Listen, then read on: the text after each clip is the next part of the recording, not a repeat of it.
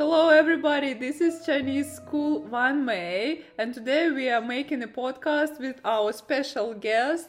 His name is Yang YiQing and today Yang will tell us about uh, tasty Chinese food. Uh, and uh, yeah, Yang, hi, how are you? 你好.你好,你好. So yeah, how should I start? Because uh, I think one thing about Chinese food is that they have so many kinds of uh, food, so many you can say genres of food. So uh, in China, Sure. in China, um, basically, I think there are five mainstreams. It's uh, Chuan, Lu, Yue, Huai, and uh, I think the last one is uh, mm, oh four. Well, there are four mainstreams. But so whatever. And so the, the, the Chuan, Lu, Yue, Huai are based upon the geographical uh, divisions. So which means every single region has their own style. I'm from Beijing, so I'm more familiar with the food in Beijing. And also since Beijing is the capital of China, so it sort of absorbs and incorporates all kind of uh, you know food uh, from all over China. It's like you know, New York City got all the food from the rest of the world. And uh, so you know, um, right now I think the the wave, the trend is uh, to make everything kind of spicy, and uh, that's the that's the general public view but uh, but still, I think um, there are a lot of tasty food that's not very spicy. Uh, but I think the taste in general is uh, is kind of strong. It's very different from Western style uh, in many sorts of way. For example, the preparation is always done without milk. Uh, it's very rare to see Chinese food, you know, mix milk inside or cheese, and that's something very Western. Because in Chinese history, for hundreds of years, uh, China was not allowed to eat beef product, um, like beef or cheese or milk, because the farmland in China was very rare. And if you raise a lot of cows and cattle, they're gonna chew all the all the land away. So you have you cannot have so many those livestock. And the cattle and cows were mainly used for agriculture, for farming purpose. This is very interesting. Uh, you already said so many interesting facts about Chinese food. What about, let's start from Beijing food, yeah? As you said, you're from Beijing, uh, Beijing Ren. Uh, so we can ask you about your favorite uh, Beijing dishes and what do you recommend to try uh, to our students or to our podcast listeners if they go to Beijing? Uh, okay, so I think my favorite uh, Beijing food is the is the hot pot. but the hot pot in Beijing is uh, it- it's not it's different from the from Sichuan. So in Sichuan, the hot pot is spicy, and so they put a lot of pepper and put a lot of Sichuan pepper inside to make you your mouth very numb and um, make you pain basically. But in Beijing, it's different. Beijing is more about fresh meat, French lamb basically, and they would uh, cut the lamb in a very proportional way and uh, the broth is just uh, water really. And they put maybe they put some onions inside they put some uh, uh, garlic i think. And uh, not a garlic but you know some other vegetable inside. And but basically just water. And uh, you, you you you put some um, fresh lamb meat inside. And you dip in a traditional sauce in, in from beijing. It's called majiang. Uh, it's like a mixture of peanut butter sauce and uh, and majiang. I don't know how to say majiang in, in English. I think it's just majiang, but basically like a paste. And uh, I think it's uh, it comes for extracted from sesame, and that's kind of sauce that like Beijing people really love. And basically, you you pick up the the fresh meat off the pot and you dip in the majiang sauce, and then you eat everything, and uh, that's very, very tasty. And also in, in Beijing, people eat a lot of organs, like uh, lungs, for example, like cow's lungs or or sheep lungs, and uh, that's that's called baodu. Uh, and uh, you also dip in majiang, but also the majiang can be slightly different in terms of ingredients. And sometimes it's uh, thicker, sometimes it's lighter. So it really depends. I think that's my favorite dish in, in Beijing. And also another one very famous one called Peking duck. Peking duck is actually a very cruel process to treat animals. Uh, basically, they they require very tender and very fresh duck meat. Uh, so you basically use those very young, you know, juvenile ducks, like uh, like three months or four months ducks. I forgot the exact time, but it's a very very young duck, and you have to make it gigantic so you got a lot of meat. So what they do is they basically um, use a pump and they insert the pump into the duck mouth and they kick the pedal of the pump and uh, the, the food inside the pump is gonna flow into the duck's mouth and instantly the duck is gonna get, get bigger and then you toss away the duck. And uh, they in China it's called tianya. basically it, it means for, fulfill the, the duck and make uh, the young duck gigantic. So it got a lot of fat and the young duck got uh, well it's young duck it's not like old duck. So the, the meat is very fresh and tender. And uh, it become like this very distorted. It's like the the french french dish was the uh the french one. Is the like the the goose goose liver what's the name? You know you know what i'm saying? No i don't don't know. Goose. Like in french they they eat uh, goose liver. Ah yes yes. Oh I, but i don't know. Does it have a special name? Uh, I think fra fragois, something like that. So okay. it's, a, it's the same process to to let those uh, uh you know goose has uh, developed certain uh, symptom like a certain liver problem, and they have a basically create some tumor in on their liver, and uh, then mm-hmm. they cut, cut the cut the goose and uh, take out the dig out the, the liver to to eat. So it's fat, and uh, you know people love it.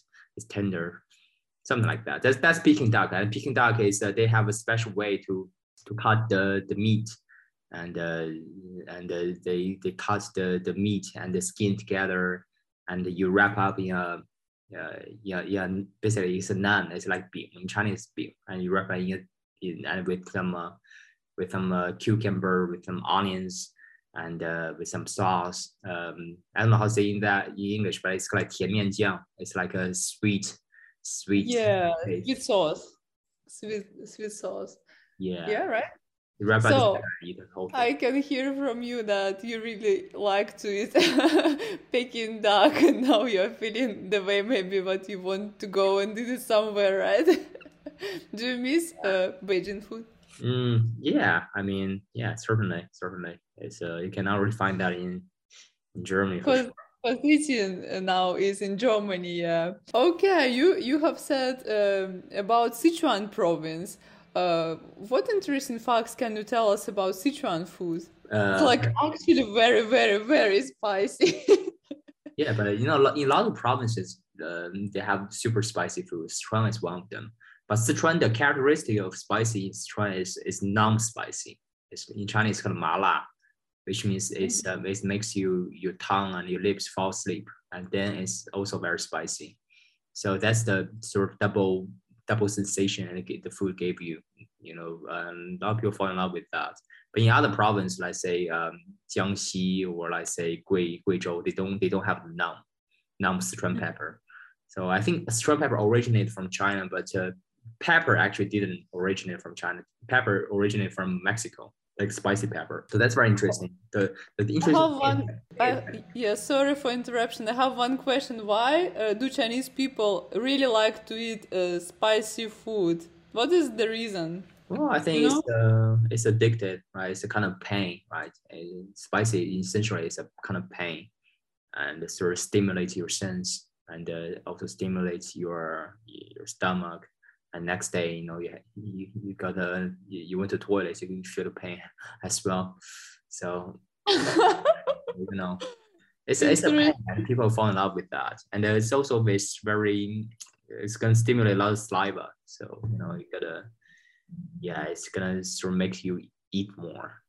And that's the effect oh, yeah. I got it. I got it. Okay so um what is it the truth that Chinese people really don't like to eat sweets or sweety mm, things? Yeah, compared to Western standard, I think so. Because like a lot of Western dessert is very sweet for us. It's too sweet. And also it contains a lot of uh, uh, dairy, like milk product inside, cheese, you know, cream, this sort of thing. But but I think Chinese people in general are fine with the with the with the dairy stuff. But Chinese people uh, don't really like something super super sweet. Uh, like um, mm-hmm. um, like when I was in I think when I was in Turkey and they well the Turkish cuisine is very sweet and they have put a lot of honey inside, and also I think uh, you know some um, what's the like Russian there's a Napoleon cake it's from Russia.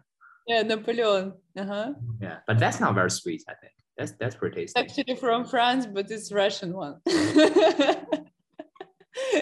I was in a Russian cafe in Berlin the other day, and they have a something called Daka. Daka. Daka is a very famous Russian inspired, you know, style food in in Berlin, and uh, yeah, they have this Napoleon. Well, Napoleon cake, but uh, I didn't I didn't make it. Okay, let's continue this topic about sweet things and Chinese people. What about milk tea? I know that milk tea Naicha is so sweet, but Chinese people really like to drink it. Yeah, what do you think about this? I think it's just the food, like the, the solid food. Like Chinese people don't like it to be very sweet, but uh, drink is is fine. But right now, Oh. I think Naicha is. Uh, I think also they, they have a lot of strategy, like they cut sugar and everything. Because when, once you drink Naicha, you don't feel it's very sweet. You don't feel a lot of Mhm. sugar like uh, stacking you know, on your tongue or something like. Interesting. Okay, thank you. And um, yeah, next question. For example, you're in Germany now, right? And what is uh, the most uh, easiest, like the easiest dish to cook uh, for for the supper for yourself for you if you are selecting it from the Chinese cuisine? Yeah. What is Uh, gonna be the easiest one for you to cook? Well, I think it's probably um, some fried rice. Yeah, like uh, very stereotypical Chinese food, like fried rice. Uh, because Uh-huh. they just put a lot of uh, you just put eggs and uh, the hams, you know, and uh, mushroom whatsoever, and the, and uh, some rice in your, in, a, in a pan and then fried. That's that's like the easiest one. Uh, fried, fried Okay. is easy, generally generally easier because other dishes require like a different kind of pot, right? You require the high pressure pot, for example, to make the beef very very, very tender. Or And it's my second question to you. For example, you're organizing the supper or like dinner for with your friends, uh, and you want to cook something for them, like special uh, Chinese dish. And what is the most difficult dish uh, in cooking, if if we're selecting from Chinese cuisine? well, it can always be very difficult. Chinese food is very hard to prepare. Uh, I think in general, it's uh, the hardest one. You mean? Yeah, the hardest one to prepare to cook. Wow, the hardest one. I think probably some uh, like sea cucumber. Sea cucumber is pretty hard, and also Uh, so how to cook it? What is this? do you, you know sea cucumber?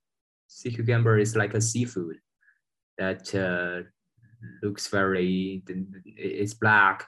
They have they have a lot of uh, sort of poles on top, and then it's very small small stuffs on, on top, and it's called sea cucumber, and it's very and they, they, they contain a lot of um, protein and um yeah it's very tender very soft and uh, yeah and because you have to buy dry you, you buy the dry sea cucumber first and then you sort of make it to the soft state. So you have to know how to use water to to sort of uh, soak the water to to expand the sea cucumber and then you have to know how to because sea cucumber itself does not have any taste and then you have to put a lot of sauce there to make it tasty and uh, yeah it's uh, it's really common I don't, I don't even think that's really possible to to prepare sea cucumber outside china because like in western country don't they don't really eat much sea cucumber so, So you need to be in China to prepare this dish, right? mm, pretty much yeah but also in china it's expensive it can be very expensive. Got it, I got it. It's actually very, very amazing and interesting to hear it from you because you're Chinese, right? And you know better what uh, is easy to cook and what is uh, more difficult to cook. Okay, so what about Chinese spices? Let's uh, finish our uh, podcast uh, on Chinese spices and um, what Chinese spices are like the most popular and what are your favorite ones? chinese spices you mean like the Yeah. you mean the the the, the flavor or you mean Yeah, yeah, favors.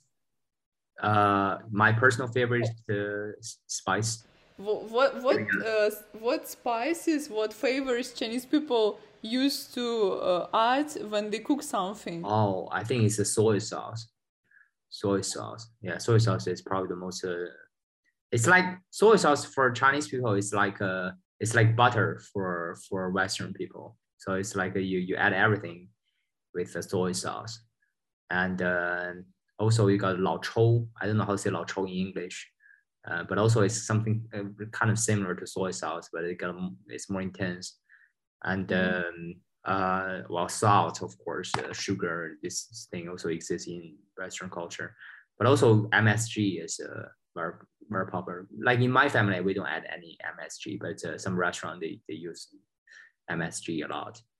And um, I think that that's um, pretty much it. Yeah.